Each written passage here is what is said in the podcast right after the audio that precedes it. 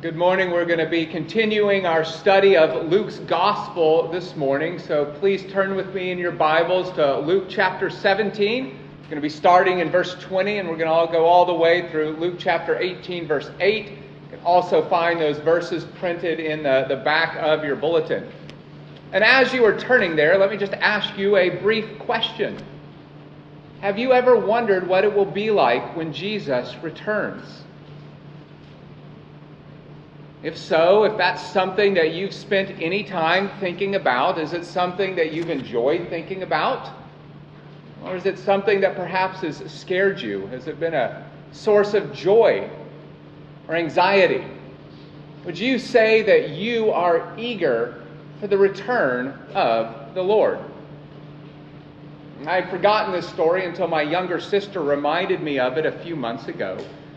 Uh, but when we were uh, younger kids, when we were kids and we were old enough to be left home by ourselves, uh, she told me, she reminded me that I would sometimes uh, leave a pile of my clothes lying on the floor in some part of the house and then hide to scare her into thinking that she had missed the rapture. Now, it's a slightly humorous story. I don't know if she was really all that scared, but I do wonder if her mild anxiety about Jesus' return and her eternal state may be shared by some of you today. So we're going to go to Luke's gospel and see what Jesus has to say about his return and the necessity for us to be prepared for that day. So look with me starting in Luke 17, verse 20. When he, that is Jesus, was asked by the Pharisees when the kingdom of God would come, he answered them, The kingdom of God is not coming with something observable no one will say, See here or there, for you see the kingdom of God is in your midst. Then he told the disciples, The days are coming when you will long to see one of the days of the Son of Man, but you won't see it. They will say to you, See there or see here. Do not follow or run after them. For as the lightning flashes from horizon to horizon and lights up the sky, so the Son of Man will be in his day. But first, it is necessary that he suffer many things and be rejected by this generation. Just as it was in the days of Noah, so it will be in the days of the Son of Man. People went on eating, drinking, marrying, and being given in marriage until the day Noah boarded the ark and the flood came and destroyed them all. It will be the same as it was in the days of Lot. People went on eating, drinking, buying, selling, planting, building. But on the day Lot left Sodom, fire and sulfur rained from heaven and destroyed them all. It will be like that on the day the Son of Man is revealed.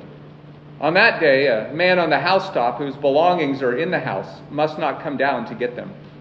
Likewise, the man who is in the field must not turn back. Remember Lot's wife. Whoever tries to make his life secure will lose it, and whoever loses his life will preserve it.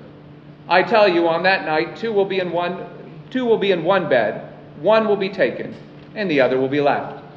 Two women will be grinding grain together. One will be taken and the other left. Where, Lord? They asked him.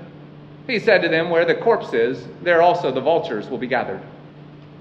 Now he told them a parable on the need for them to pray always and not give up. There was a judge in a certain town who did not fear God or respect people. And a widow in that town kept coming to him, saying, Give me justice against my adversary. For a while he was unwilling, but later he said to himself, even though I do not fear God or respect people, yet because this widow keeps pestering me, I will give her justice so that she does not wear me out by her persistent coming. Then the Lord said, Listen to what the unjust judge says. Will not God grant justice to his elect who cry out to him day and night? Will he delay helping them? I tell you that he will swiftly grant them justice. Nevertheless, when the Son of Man comes, will he find faith on earth? Now, friends, in these verses, Jesus reveals at least four different truths or realities about his second coming. And those realities will serve as the outline of our sermon for this morning. So, Jesus' return will be one, it will be unmistakable. It will be unmistakable. Second, his return will be unexpected. Third, Jesus' return will unalterably or unchangeably or unreversibly divide. It will divide. And then, fourth, Jesus' return will undo all injustice. So, unmistakable, unexpected, divide, undo all justice. The four realities of Jesus' return. So, first, we're going to look at this idea that Jesus' return will be unmistakable.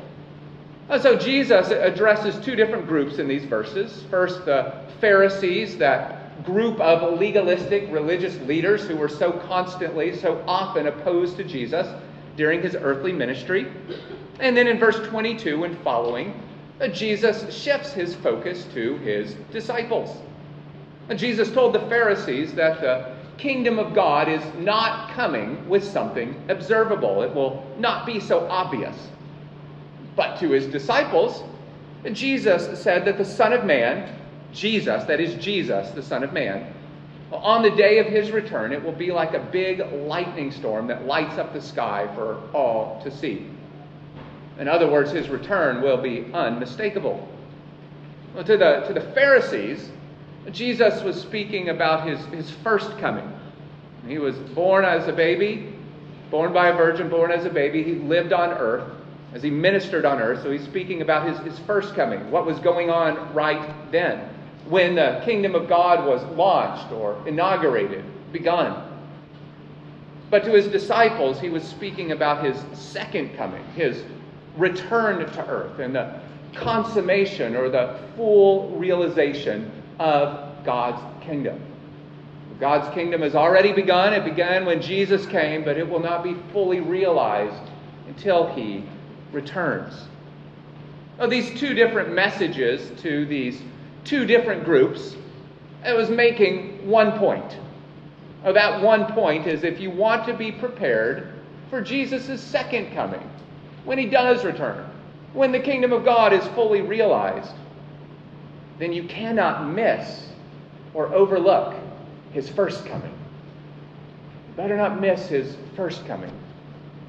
Friends, you do not have to worry about his judgment if you have cried out for his mercy.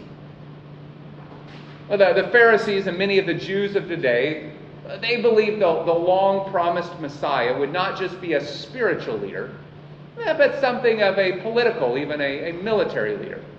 They were looking on the lookout for somebody more like the warrior king Charlemagne or Alexander the Great.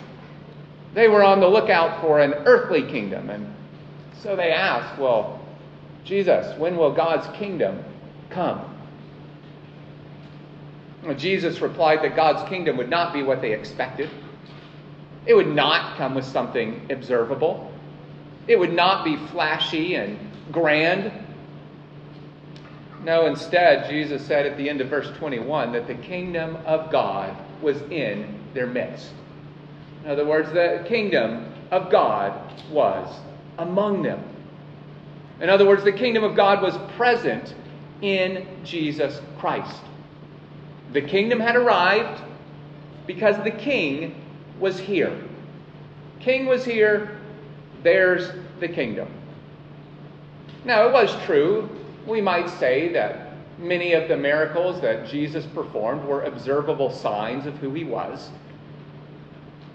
These signs were not like the unmistakable lightning storm that lights up the whole sky. These signs must have been had to be taken on faith. They were intended to lead to faith in King Jesus. Friends, this is what the Pharisees missed and not just the Pharisees, but so many who were present during the ministry of Jesus Christ. They did not place their faith in Jesus. They did not see him as the Messiah. They did not see him as the King. They did not see him as the Savior of the world. But, friends, this is what you must not miss. If you want to be part of God's eternal kingdom, if you want Jesus' return to be a day of rejoicing and not a day of terror. You must place your faith in King Jesus. That's the only escape from the wrath to come. It's faith in Jesus Christ. And so, friends, and Jesus turned his attention to his disciples. In verse 22, he told them that there was a day coming when he would no longer be with them.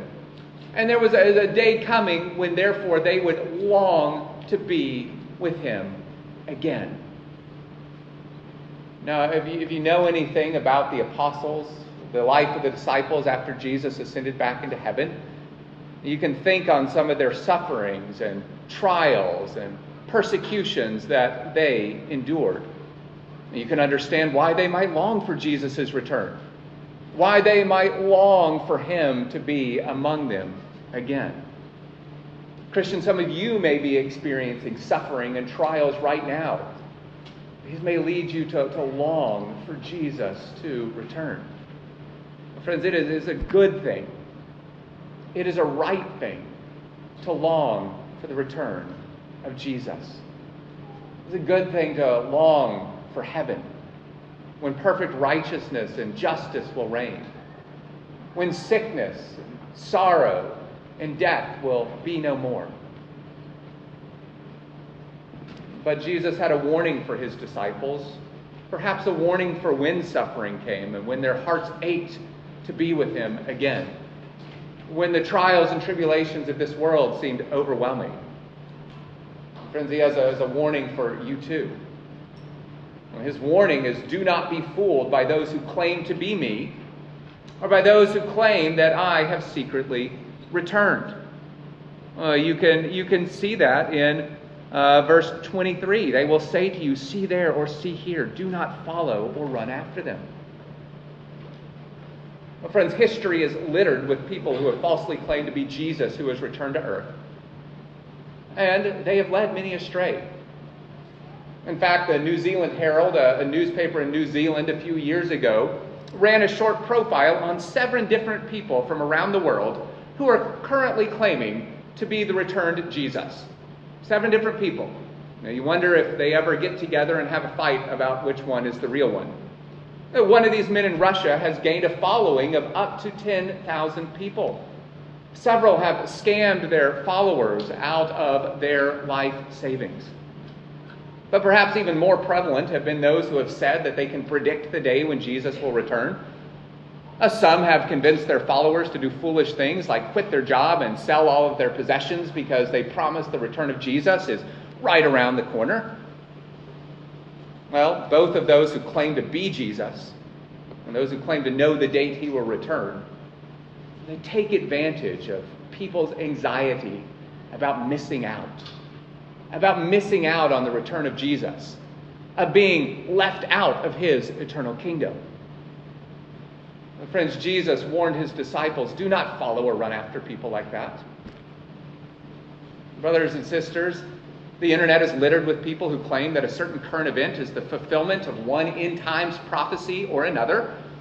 They could be right, but I would encourage you not to run after those people.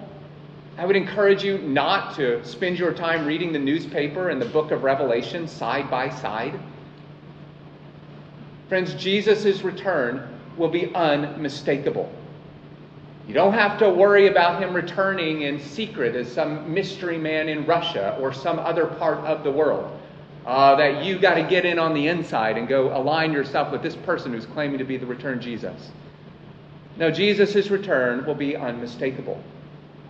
And we are to prepare for his return, not by predicting when it will occur, but by living faithfully until it does occur or until death takes us home.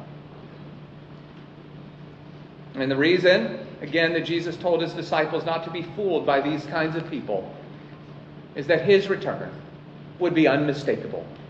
We'll just look again at verse 24. For as the lightning flashes from horizon to horizon and lights up the sky, so the Son of Man will be in his day. His return will not be like the baggage claim in the airport you know, like there's a rush of people who get as close as they can to the baggage claim and they stare really hard at it to make sure their bag doesn't somehow pass them by or miss it. No, it'd be more like if your bag has like bright neon flashing lights and a loud speaker saying, Pastor Jesse, this is your bag. Like that's going to be what the return of Jesus is like. Everyone will know it when Jesus is revealed again. As this is the same point that Jesus makes in verse 37. Just as the circling vultures are an obvious sign of something, something that has died, uh, the return of Jesus will not be missed. My prank on my sister may not have been so effective had she realized that reality. But Jesus did tell his disciples in verse 33 but that before any of that happened, but Jesus first had to complete his mission on earth. He had to go to the cross. He had to suffer and die and rise again. Well, if you are a Christian, it is because Jesus did go to the cross that you do not need to fear the day of his return. It is Jesus who paid the penalty for your sin on the cross and rose again that you might have eternal life in him. It is Jesus and only Jesus who delivers you, like he delivered Noah and like he delivered Lot from the wrath of God that will be poured out on the day that he returns. But, friends, only if you repent and believe.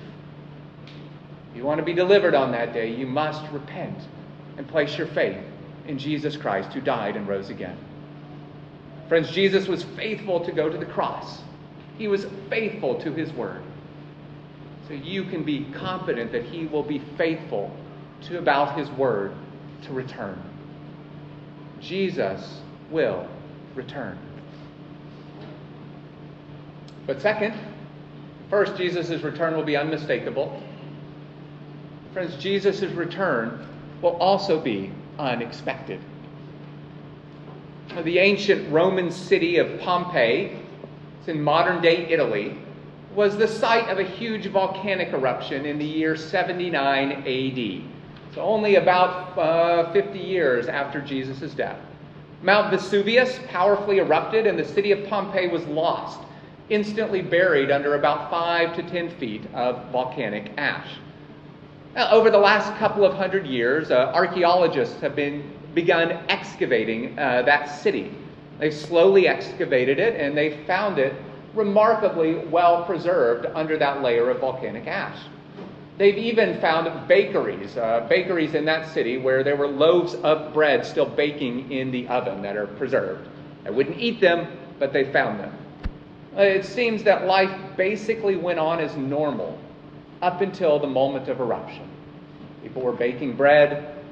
To put it in Jesus' words from verse 26 through 30, people went on eating, drinking, buying, selling, until swift and sudden destruction came. Now, Jesus' point in these verses is that his return will bring the same unexpected and sudden destruction to the world as Mount Vesuvius did to the city of Pompeii. It will be just like the days of Noah and Lot. Before God sent the rain to flood the earth or fire and sulfur fell from heaven on Sodom and Gomorrah, people were just going on there with their normal lives. They were going on as if nothing was wrong. But judgment came suddenly, and it came unexpectedly. Now, friends, Jesus in these verses is not condemning living your life.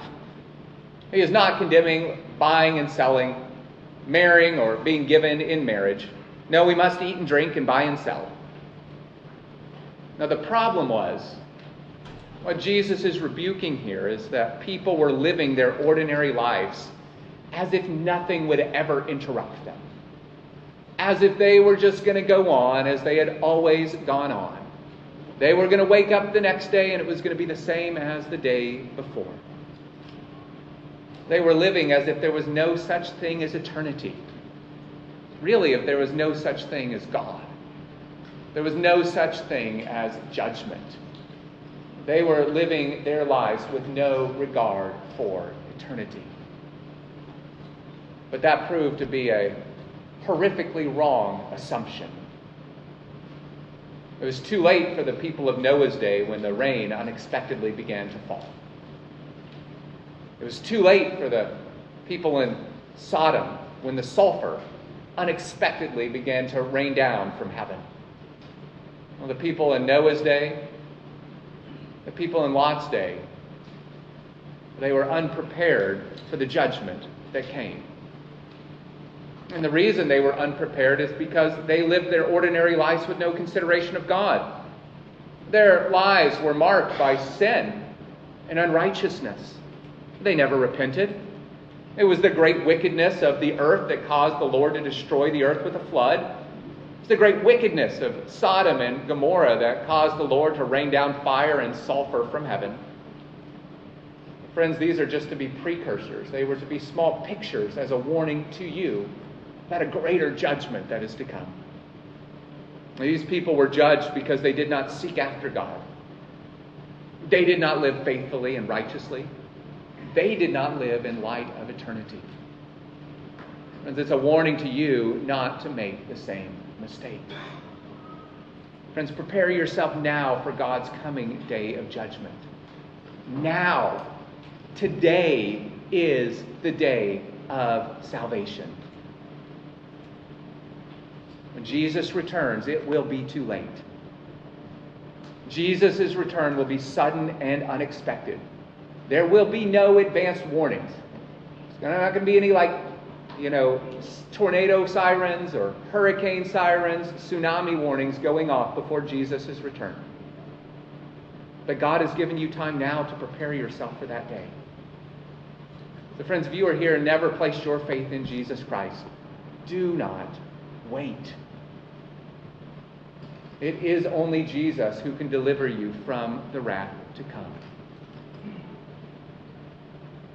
Friends, the, the reason that you do not need to waste your time speculating on the date of Jesus' return is that that does actually nothing to prepare you for his return.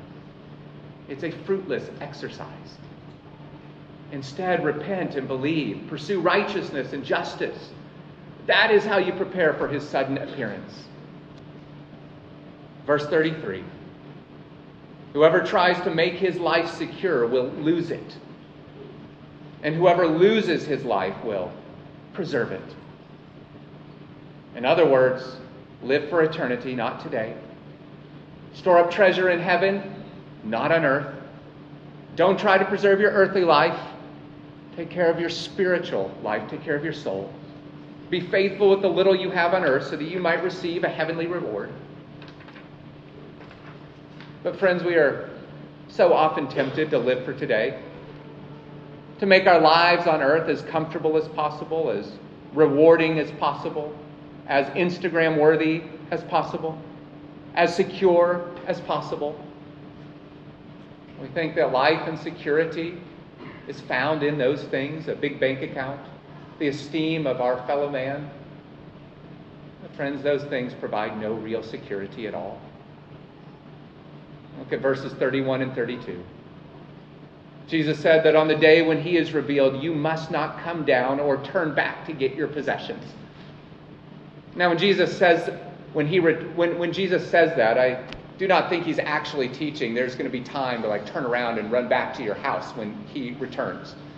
It's, a, it's an illustration making the point that where you turn, or where you would be tempted to turn on the day of Jesus' return is a sign of where your heart is. It's a sign of where your treasure is. It's a sign of where you are looking for security and safety. Are you eagerly looking up in faith to, to Jesus? Are you eagerly anticipating his return? Will you look up when he comes with rejoicing? Or will you turn around because you have placed all of your faith, all of your love, all of your security, and all of your treasure in the things of this earth. Friends, Lot's wife turned around to look back at Sodom because she loved sinful Sodom more than she loved the Lord. Friends, she was looking back at that which she missed. She was not rejoicing in her salvation, she was mourning what she lost. And when I was younger, I used to, I remember thinking that I wanted Jesus to wait a little while before he returned. Uh, there was some things I wanted to do, things I wanted to see, life experiences I wanted to have. My heart was tempted to turn around. Friends, Christians are to eagerly anticipate the return of their Savior because there is nothing better. Uh, Tom Schreiner put it this way If people desire to preserve life in this world, then, like Lot's wife, life will be lost in the age to come. But those who lose their life for Jesus' sake, who long for his return, who love Jesus as their greatest treasure, they will find their lives. Friends, where will you be looking when Jesus returns? To you graduates, Alistair, James, you're about to embark on life on your own, to begin acquiring your own possessions, begin building your own lives. Alistair and James resist the temptation to place your security in the things of this world. Treasure the Lord. Treasure the church. Treasure his word. Pursue faithfulness to him. It is not your earthly possessions that will save you when Jesus comes again. No, it is the Lord and the Lord alone who can protect and save. Friends, it's the Lord who rescued Noah and Lot. It is the Lord who will rescue all of his people, those who have placed their faith in him, on the day that he returns. Friends, Jesus' return will be unmistakable. It will be unexpected. And Jesus' return will unalterably or unchangeably or unreversibly divine. This is the point that Jesus was making in verses 34 and 35. When Jesus returns, his people will be taken up to safety and security. Just like Noah and Lot, they will be rescued, while unbelievers will face his judgment. Now, just in full disclosure, I do not believe Jesus is talking about a secret rapture here. The idea that the church will be taken out of the world before the tribulation and unbelievers left behind in the world. And Jesus just finished explaining how unmistakable his coming will be for all, that his coming will bring sudden judgment. I do believe in the rapture. I just think that there will be nothing secret about it. Jesus will return once, unmistakably, to simultaneously catch his people up in the air with him and rescue them, and to judge the wicked. If only I had come to that conviction sooner for the sake of my sister. Now, friends, you are welcome to disagree with me about that. Many people far wiser than I, many people far more faithful and mature than I in the faith would disagree with me about that. But I, and you can also come to our biblical equipping class next week where we're going to be talking about the last things, so bring your questions. But what I do believe Jesus is talking about in these verses is the separation between the righteous and the unrighteous at his return. J.C. Ryle says this about these verses. We should observe in these verses what a dreadful separation there will be when Christ comes again. Our Lord describes this separation with very striking pictures. In that night there shall be two people in one bed, and one shall be taken and the other left. Two women will be grinding together, and one shall be taken and the other left. The meaning of these expressions is clear and plain. The day of Christ's second coming will be a day when good and evil, converted and unconverted shall at length be divided into two distinct groups. It will matter nothing that people have worked together and slept together and lived together for many years. They will be dealt with at the last according to their faith. Those members of the family who have loved Christ will be taken up to heaven. Those who have loved the world will be cast into hell. Converted and unconverted shall be separated forevermore when Jesus comes again. Friends, are you ready for that day? Before we move on, I need to point out something that a few of you may have noticed here in our text. And that's the fact that verse 36 is missing from Luke chapter 17.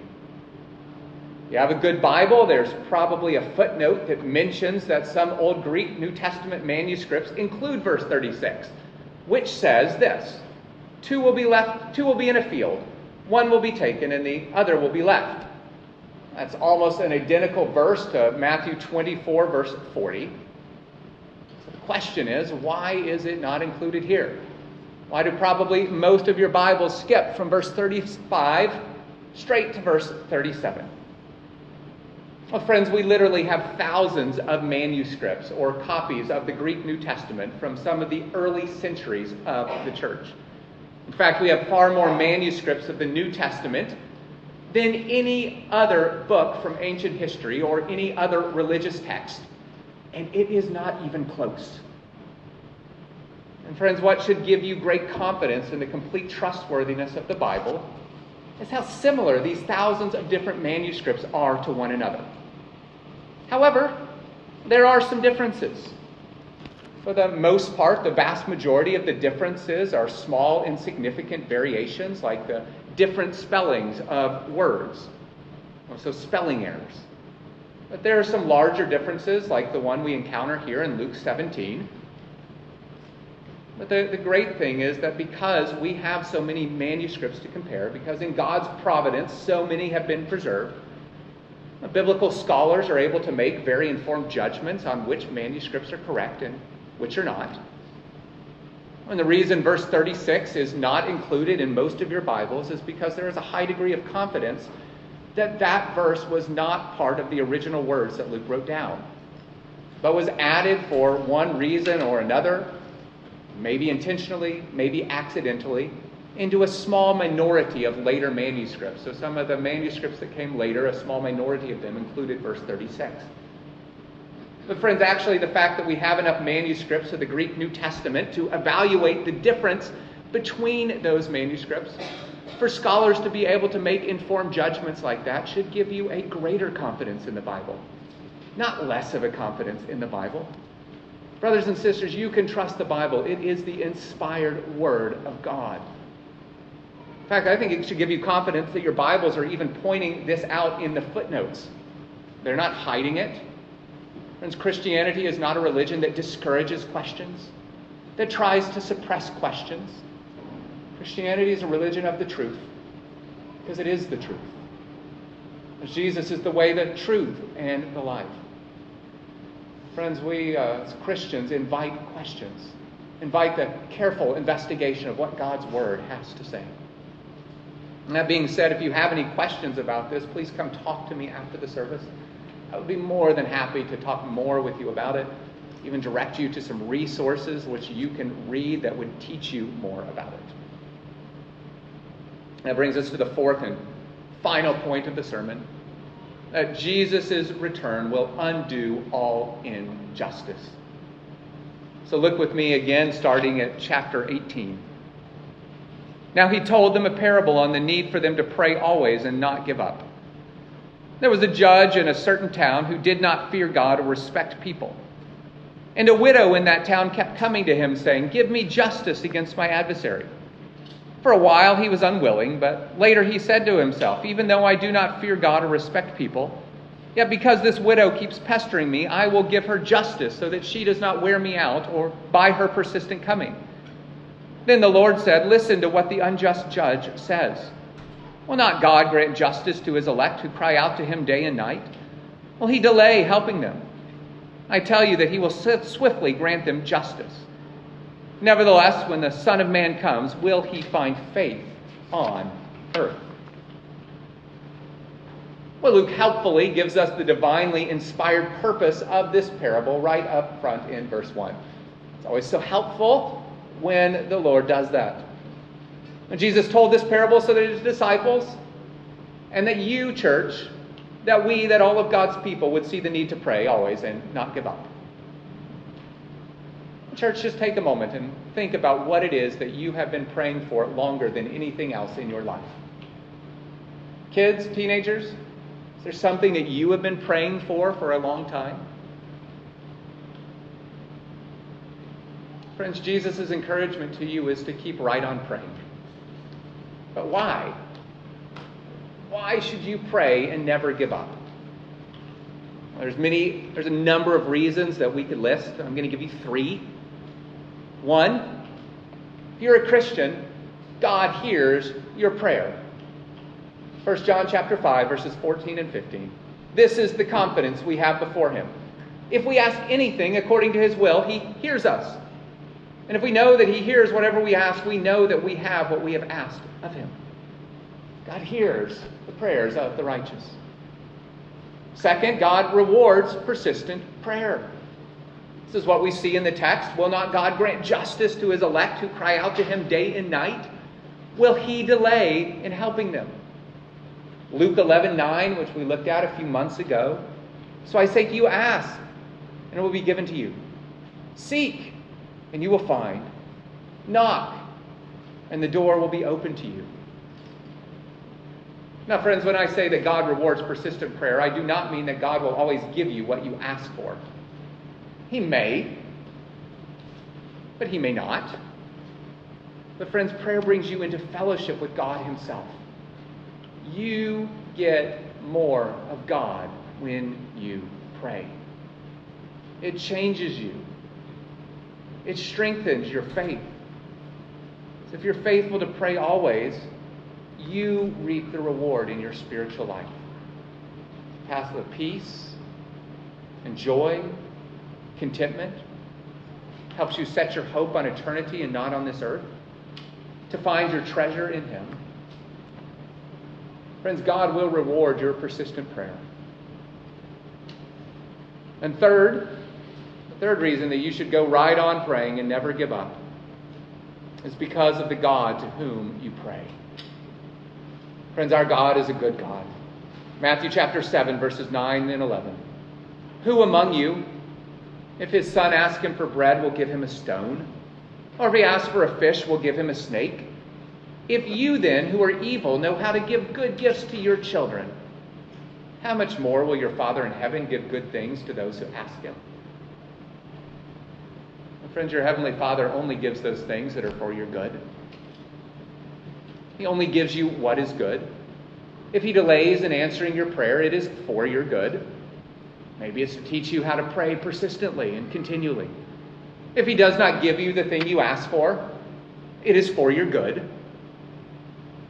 Friends, our God is not just a good God, He's also the sovereign creator and the sustainer of the world. You should pray to Him always because who else has the power to answer? Who else are you going to bring these requests to that has the power to fulfill them? Brothers and sisters, cast your cares on Him because He can actually do something about them. Turn to Him because He can care for you, and He does care for you. And whether or not He ever gives you the thing that you're praying for, He will strengthen your faith as you come into fellowship with Him. This is what Michael Reeves writes in his little book, Enjoy Your Prayer Life. Actually, I think we have it on the back table. Let me encourage you to borrow it and read it. He writes this Being a Christian is first and foremost all about receiving asking, and depending. It is when you do not feel needy, and so when you do not pray much, that you lose your grip on reality and think or act in, un- in an unchristian manner. In fact, as you grow as a Christian, you should feel not more self sufficient, but ever more needy. If you do not, I am not sure you are growing spiritually. If you really feel your need to depend on God, though, prayer will simply flow from this. Prayer then is enjoying the care of a powerful father instead of being left to a frightening loneliness where everything is all down to you. Prayer is the antithesis or the opposite of self dependence. Church, this kind of prayer, persistent prayer, it requires faith. Look at the end of verse 8. Jesus asked, When I come back, will I find faith on earth? Will I find people who are trusting in themselves or trusting in me? Will I find people who are looking to me as their treasure? Will I find a people treasuring the things of this earth?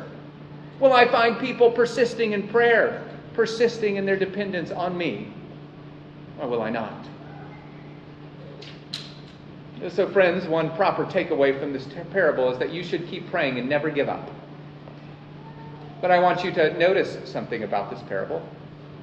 The widow in this parable was not just seeking anything here.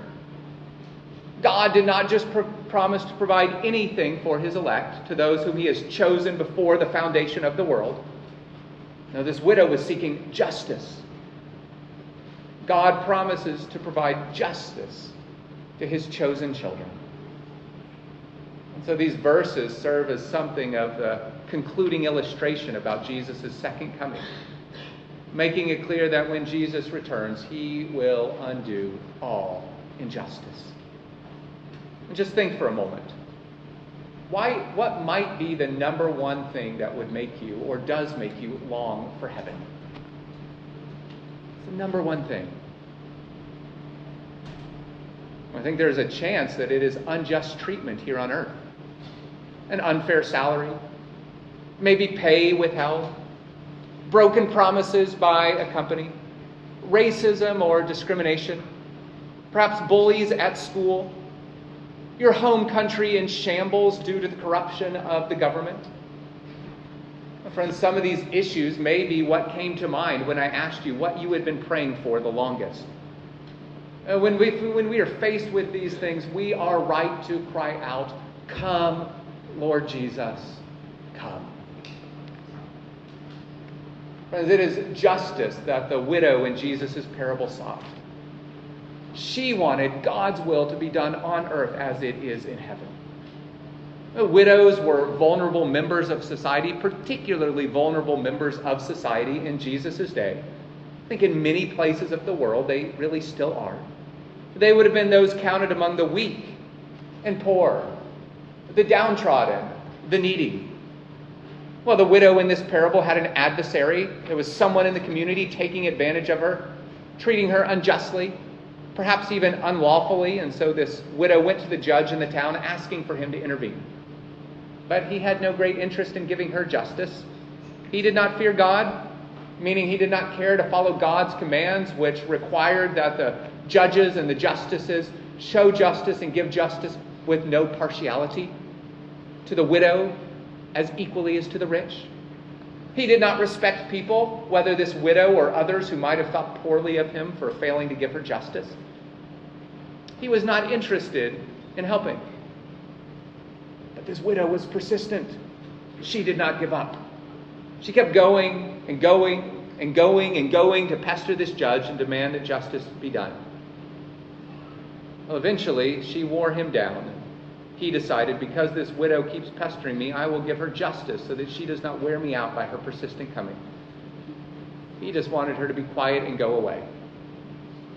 At this point, all of you parents are quietly sympathizing with the unjust judge in the parable. Well, Jesus' conclusion, his point, is found in verses 6 through 8. Friends, his point that is, even if this unjust judge who did not fear God gave this widow justice, because of her persistence. Well, Christian, how much more can you expect God to give you justice? The sovereign and good God who hears your prayers.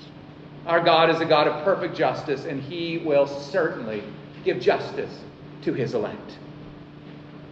In Revelation chapter 6, verses 10 through 11, we find the prayers recorded of those who have been martyred or killed for their faith in Jesus Christ. And this is their prayer.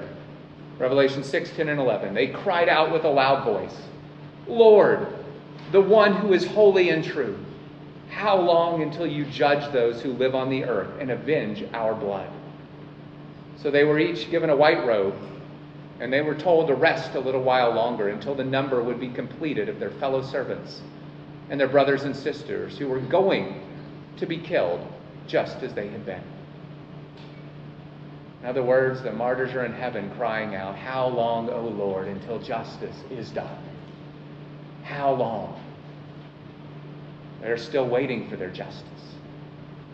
God's answer be patient. Wait. Justice is coming. Friends, justice is certainly coming. Jesus will one day undo all injustice. Our God is a God of perfect justice, and one day he will make all things right. Not some things, all things. Every injustice, big and small. Friends, this reality is a terror for non Christians. But to you, Christian, it should be a comfort. One of the great hopes and encouragements of the Christian faith is that God will one day judge all wrongdoing. When he returns, all wrongs will be made right. He will not ignore injustice, he will correct it. Christian, God is not indifferent to your suffering. God is not indifferent to your mistreatment. He sees it, He knows it, Friends, one day he will correct it. Christian, do you know that every single injustice ever committed against you will be paid for in full? If your adversaries ever repent and place their faith in Jesus, and friends, you should pray that they would. Then Jesus paid for every injustice they committed against you in full at the cross. He paid for it when he was mocked and whipped and beaten. When the crown of thorns was shoved down on his head. And when the nails were driven through his hands and his feet. And when he bled and died. Friends, he paid not just for the injustice committed against you of those who repent and believe, but every one of the injustices that you have committed at the cross. But friends, for those who do not repent for their unjust treatment of others in this life, and friends, we have all treated others unjustly.